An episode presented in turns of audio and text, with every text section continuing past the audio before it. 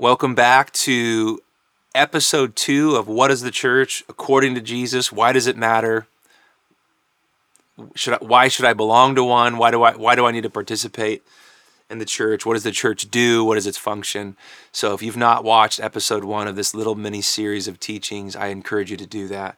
But to summarize, as I like to do, as we've discussed through Matthew 16, the church is about the, the Father who reveals the centrality of King Jesus, who's the foundation upon which it's built, the fountain from whom all of the blessings flow, the certainty of its progress being built, the mission for which it's formed, and the governing kingdom purposes that Jesus has given it. This is, according to Matthew 16, the reality of the church a father who reveals the true identity and nature of his son, who fulfills all of Israel's prom, all the scriptures, promises, and prophecies of the one who would come to establish the kingdom, reveal the Father, become the perfect, once and for all atoning sacrifice for sins, and who would form a new humanity of Jew and Gentile, young and old, male and female, from every nation, language, tribe, and tongue, to become a kingdom of priests for God the Father and for the glory of the Son, Jesus. This is, according to Jesus, Matthew 16, what Jesus says about the church. Now, let's go on in Matthew 16. This is super important. It's built by Jesus, it's built on Jesus, and Jesus establishes how the church is meant to operate, who it's built on,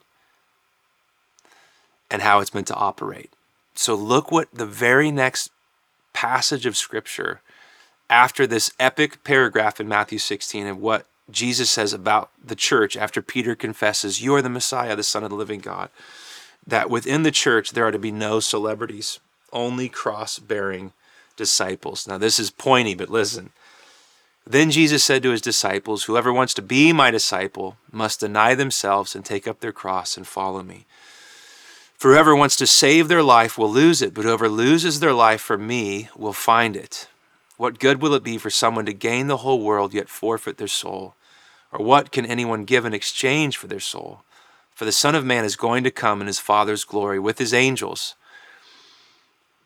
And then he will reward each person according to what they have done.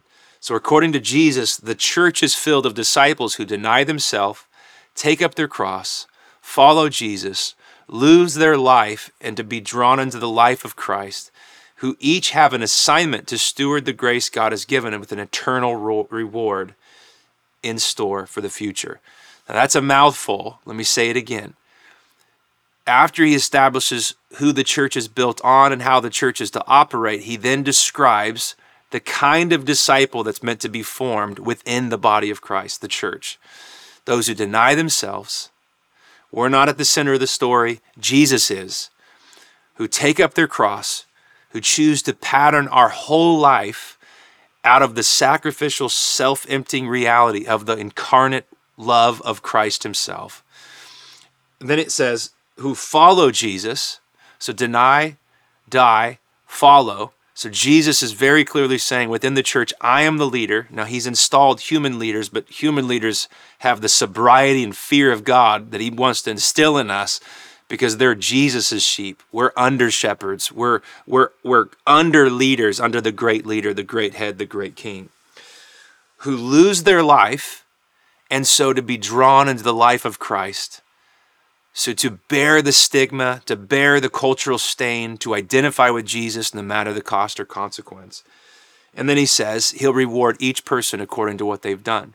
So that each disciple has a, a measure of grace, a measure of gifts, a measure of power, a measure, a purpose, and a role within the body that has an eternal reward. So again, you can screenshot it.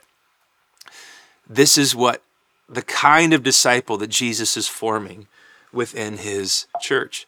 And again, this is the church. The context is Jesus is saying um, who the church is built on, who it's built by, and how it's meant to operate. Isn't that amazing? He says the word church twice, which is ecclesia, two times in 28 chapters. That doesn't mean that other parts of the Bible, both Old Testament and New, don't describe how God's people are supposed to operate, because it does. Paul is a master church planter who every letter has gobs of practical um, implications for who we are because of Christ, how we're meant to operate, live, and function in the world. But I just find it so powerful and so galvanizing to just go back to Jesus and to look again to what he says and what he declares about his church, because he's building it, he's at the center of it. He's the one who's given us the hellstorming kingdom mission and given us government authority to intercede, to pray, and participate in the kingdom breaking into the earth as it is in heaven. But he reminds us very, very carefully uh, carefully might not be the right word, but very pointedly that within the church, it's a company of disciples who are cross carrying, who are emptying themselves of all of their own rights, who are willing to bear the stain and stigma of being identified with King Jesus who each have a measure of grace that they're meant to, to utilize and steward with an eternal reward at the end of the age. What's so interesting is right now, I just encourage you is this what you think of when you think of church? I know all of us, we have baggage and experience, but I my my goal in these simple teachings because as a pastor and a leader of a local church and a participant in the body of Christ globally it is so easy to spin the wheels and gosh, God, what is the church supposed to be? What is it supposed to do? And how are we supposed to function?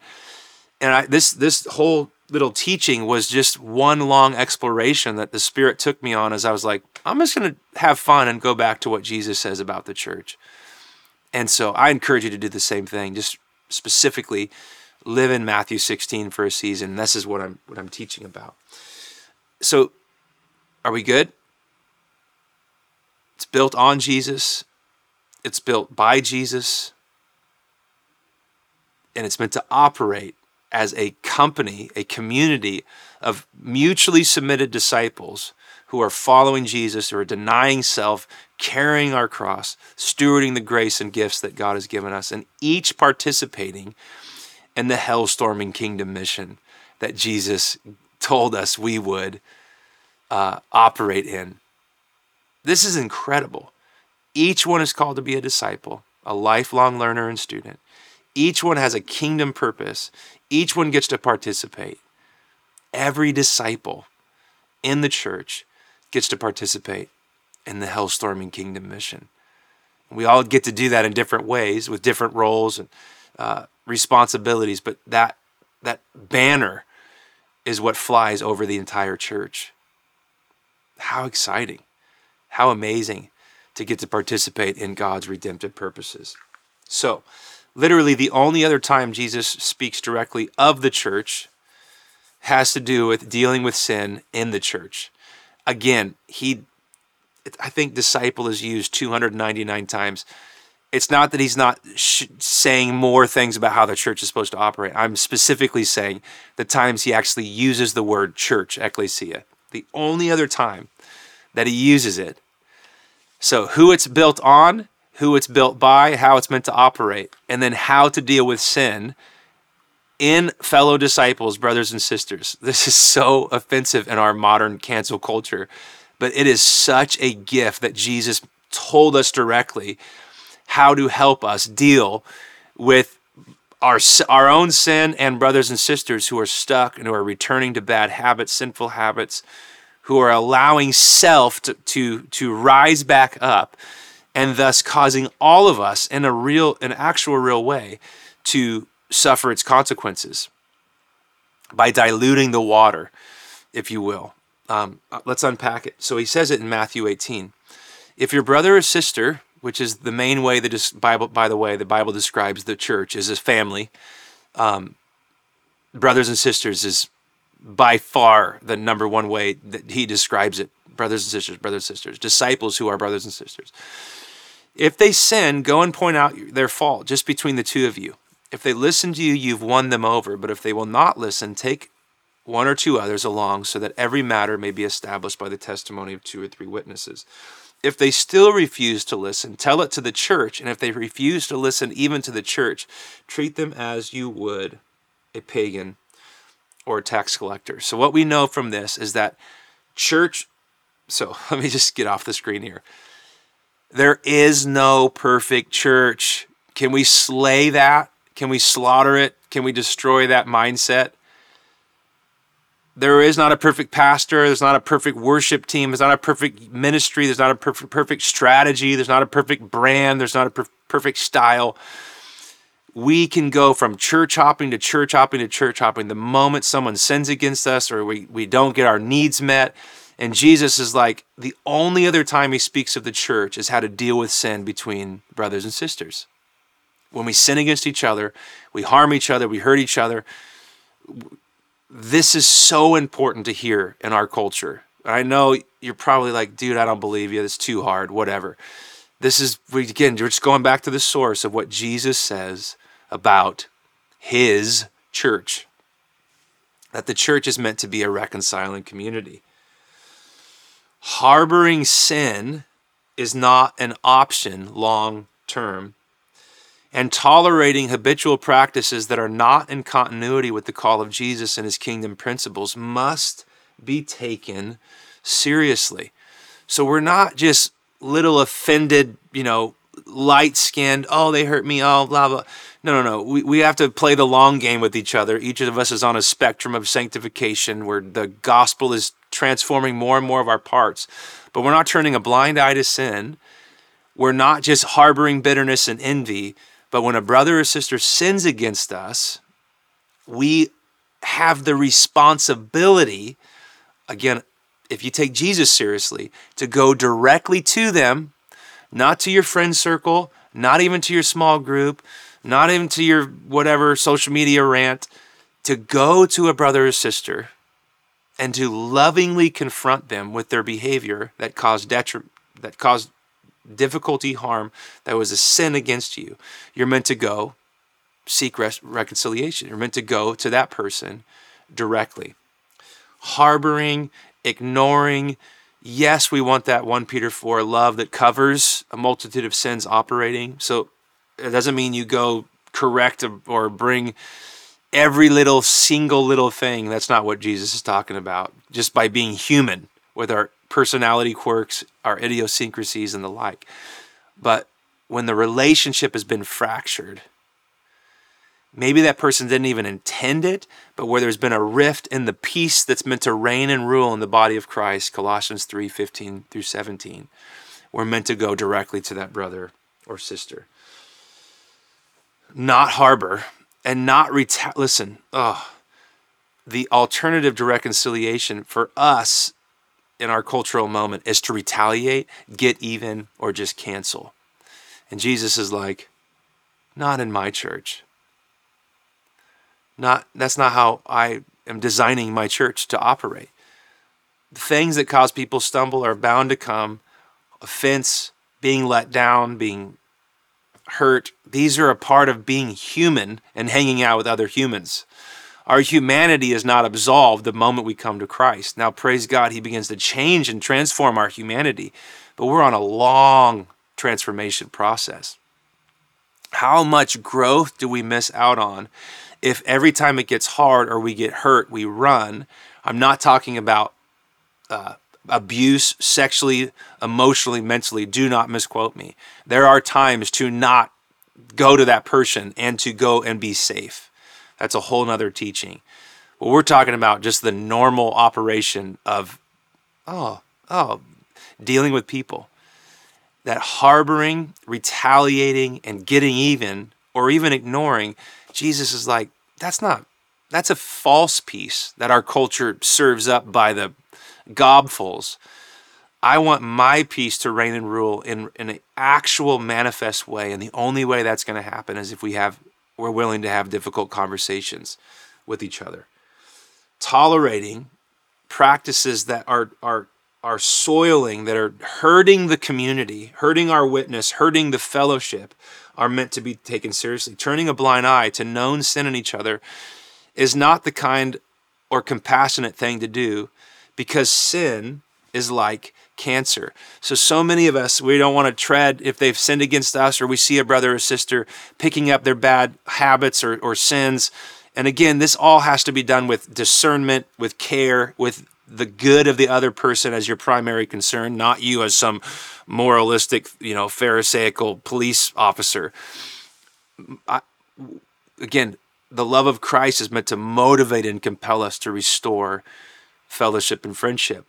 But we can't afford to just turn a blind eye. If we see a brother or sister struggling and we're in fellowship with them, and there's that common uh, understanding that we're in this church together, we need help. We need each other.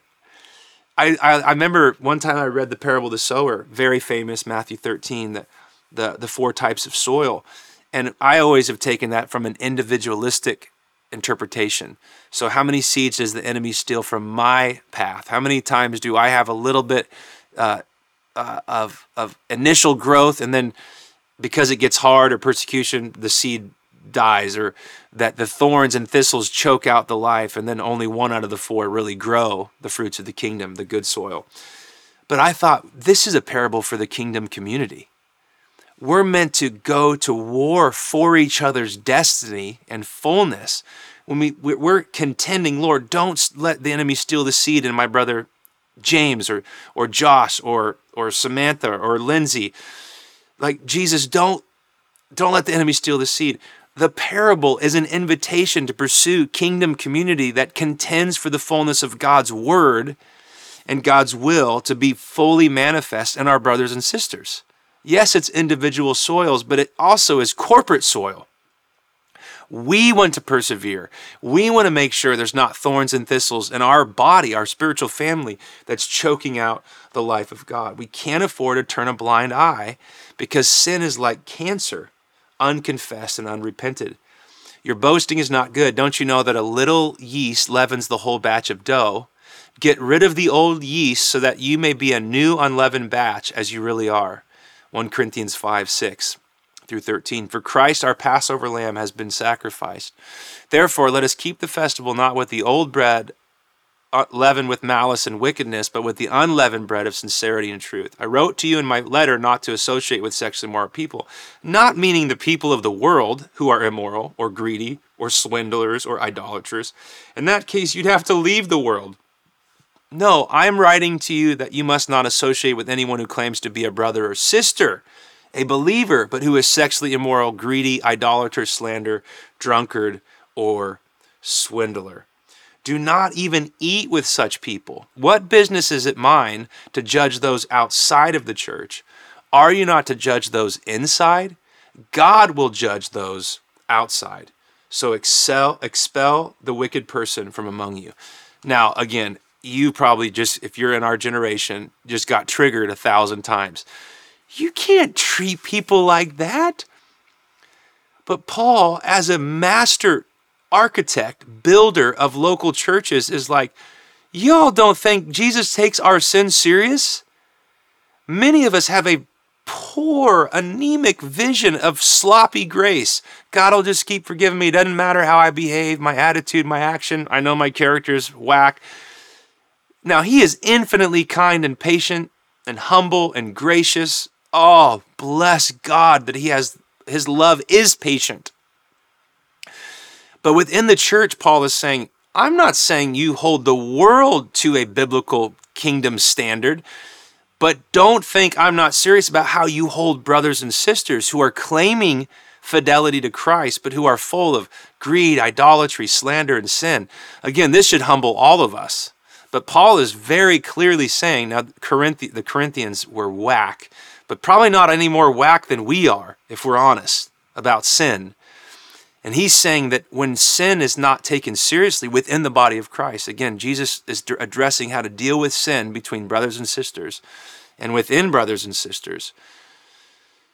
Because sin is like cancer, it destroys our joy, it destroys our sense of confidence, it destroys our sense of purpose, it destroys our sense of belonging. G- John said in 1 John, it says, If you're walking in darkness, you don't have fellowship with God or people. So walk in the light as He is in the light, and the blood of Jesus, His Son, will purify us from all sin so that we have fellowship with God and with one another. So we're not holding each other to a sinless perfection lens. That's the farthest thing from what Paul is saying. He's saying those who are by habit, they're choosing to live perpetually, habitually sinning against the known law and will of God that is out of step with God and His gospel. We're meant to not turn a blind eye to that, but to confront it head on because it's affecting all of us. The witness of the church, the shalom, the power, the peace and presence that Jesus wants to reign and rule when we gather together and when we go and live our everyday normal lives. The sin tolerated in the church has the capacity to spread like leaven and give rise to give rise like leaven does to other behaviors, attitudes and actions that will dilute the potency, the salty and light emanating community of disciples that we're meant to walk in. As members of Christ's body, we belong to each other's.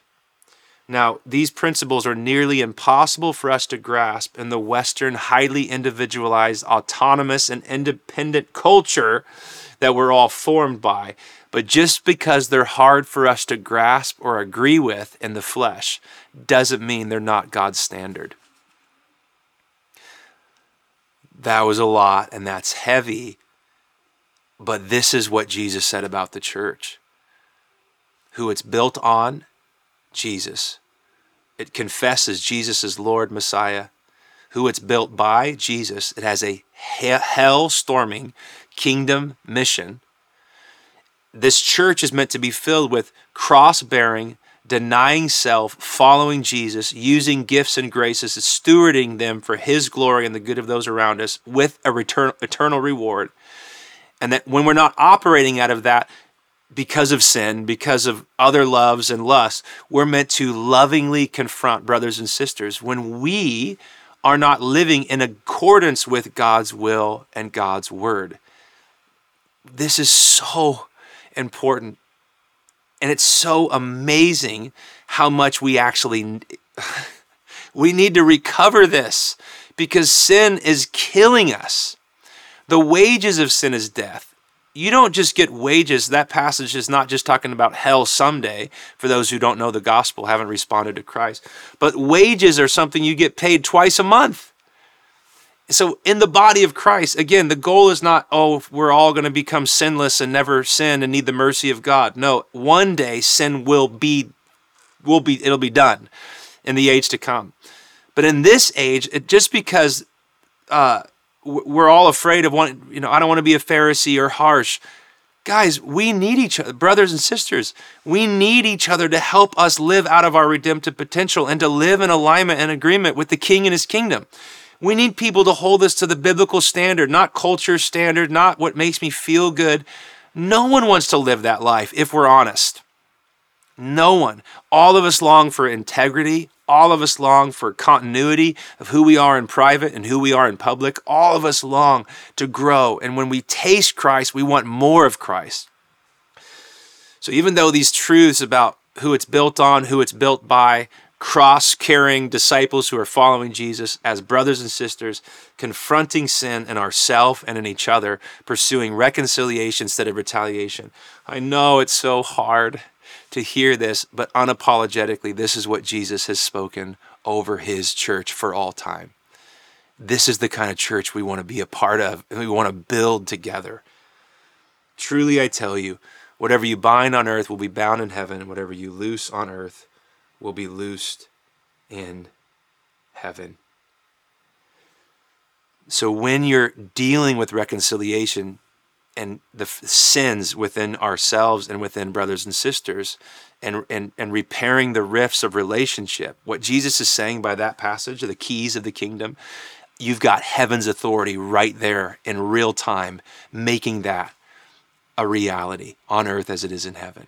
That's how serious Jesus takes repairing relationships. Where sin has soured or caused harm or vandalized God's vision of shalom within his body, when we deal with it, you, Jesus is saying there's kingdom authority that's that's backing you up when you'll pursue that kind of church that kind of church life.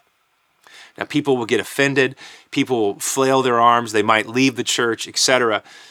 But you have to remember at the core of the confession of what it means to be in the church is it's we're called to be a group of people who are denying ourselves, carrying our cross and following Jesus together. So when self resurrects, the fleshly, me centered, self absorbed world, my own kingdom, my own wants, wills, and wishes, lusts, and longings, when that thing tries to spring back up, we're meant to help each other lovingly and say, no, no, no, no, no. That path will lead to death and destruction. Keep the self crucified so you can live out of the new humanity, the new creation power and purpose that Jesus Christ has made available to every one of his sons and daughters within the church community. Jesus lifts our collective eyes and he gives us a template.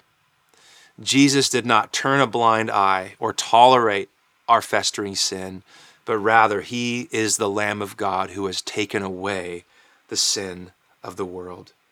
When we bind and loose, we are agreeing and accessing the atoning work of Christ in real time and amongst real people. When people within the church community stop responding to the kindness, grace, and mercy and love of Jesus and his call of repentance, renouncing of sin, heaven says to hand them over. That's what Paul said in 1 Corinthians 5. Let them let them see and experience the reality of the path they're choosing to forge, the path of self, of flesh, and of sin. Let them see, let them taste where that road will lead because you can't coerce or make them want to come back to the reality of being submitted to Jesus and his lordship. So you hand them over. Your will be done. We don't do it as jerks. We don't do it in a mean spirit. We just say, if you're going to choose to live that way, then you can choose to live that way.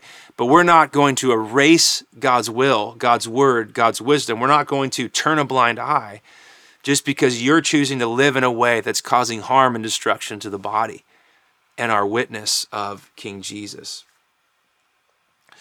So he says, Again, I tell you, that if two of you on earth agree about anything they ask for, it will be done for them by my Father in heaven. For where two or three gather in my name, there I am with them. Jesus puts parameters on this kind of action. Now, first of all, that passage gets hijacked for every prayer meeting and whatever, but the context, or when believers just hang out, the actual context is when two or three are gathering and dealing with sin in brothers and sisters to restore and reconcile relationship. When we're doing that, we have the authority of heaven, and Jesus is in the middle of that meeting seeking to reconcile brothers and sisters. That passage has been misquoted, although it's true, Jesus is with us. But the passage, the weight of the passage is the meeting is dealing with sins and hurt within the body of Christ and when we're willing to do it, Jesus says, where two or three are doing this reconciling work, I'm right there in the middle of them. They're not just being mean and wanting to correct sin in everybody. No, this is kingdom work. This is what it means to be and participate in the church. We don't make these kind of brash decisions of handing over and saying, like Paul in 1 Corinthians 5, just one person who's offended and say, You're done. No, he's given us parameters we don't do it in haste or as jerks or as a knee jerk reaction. It's prayerful, it's discerned, it's under spiritual authority and leadership. And that's why he says if they refuse to listen to you one on one, bring two or three more. So, again, this is an extreme but real life situation. If they don't listen to one and then they don't listen to two or three, bring it before the whole church. And then if they still choose to re- not repent, and live overt lifestyles that are blatantly opposed to the gospel, to the word and will of God, you hand them over and say, I'm sorry. You don't even, don't even say to say, I'm sorry. You hand them over in fear and trembling and ask and plead with God's mercy to reveal the path that they've chosen to walk on and, and hope that God would grant them repentance and remorse for their behavior. Jesus, I love this. This is, I'm to close. This is, this one was way too long, but ah, uh, right in the middle of the messiness of sin within the church, Jesus is in the midst. I want to close with that. He's in the midst helping us make these difficult decisions with confidence and clarity. Where two or three are gathered, in the midst of dealing with sin within ourselves and with brothers and sisters, when the relationship is strained, Jesus is like, I'm right there. When it's the hardest case, I'm in the middle of that whole process. Sin disrupts agreement. Sin at its core is selfish, and selfishness literally makes community impossible. And this is why Jesus takes it so seriously. When members of the church continually reach for the fruit of sin, we're not making progress into new creation, but we're moving backwards into the chaotic waters that we read about in Genesis 1 when God brought beauty and order out of chaos. Who is it built on? Jesus. Who is it built by? Jesus. Who does it reveal and confess? Jesus. How is it meant to operate? Cross carrying, denying ourselves, following Jesus as fellow brothers and sisters who are students of the master teacher, Jesus himself. And that we're meant to steward the grace and gifts that he's given us with an eternal reward at the end of the age. And when you do that, there's going to be sin, there's going to be relational strife and difficulty. So you've got to show up and deal with it in the way Jesus has prescribed for his church to operate as a reconciling community that doesn't per- turn a blind eye to sin within ourselves or within our brothers or sisters, but addresses it head on. Why? Not because we're mean spirited and, and raining on people's parade, but because Jesus wants the potency of his church to be so hot with, with holy love that it's the most powerful force that he wants to release on the earth. That when people come, they feel drawn to the very life of Jesus because we all have said, we've got a million miles to go, but we're committed to becoming more and more like our King and our Master Jesus at the center. So anything in our lives that's destroying our lives personally, causing strain and strife relationally, we're going to be serious about it because we want the potency of our witness to be strong and fiery and hot in the midst of the chaos that abounds around us in our world. We do this with mercy, with grace, and with the long game in mind. This is what Jesus says about the church in Matthew 16 and then Matthew 18. Isn't that powerful? Isn't that amazing when you think about how counterintuitive that is to many of us when we think about the church and what it means to be a part of the church. Many of us, if we're honest, myself included, I'm the first to raise my hand. I've not taken some of these things or many of these things seriously enough. But I want to because I want to be a part of a church that Jesus is building with the help of shepherds and leaders and every member of the body of Christ, every son or daughter, brother or sister in the family of God. Guys, it's worth the work. It's worth it because we long to be a part of that hell storming, kingdom advancing mission that Jesus gave us to participate in.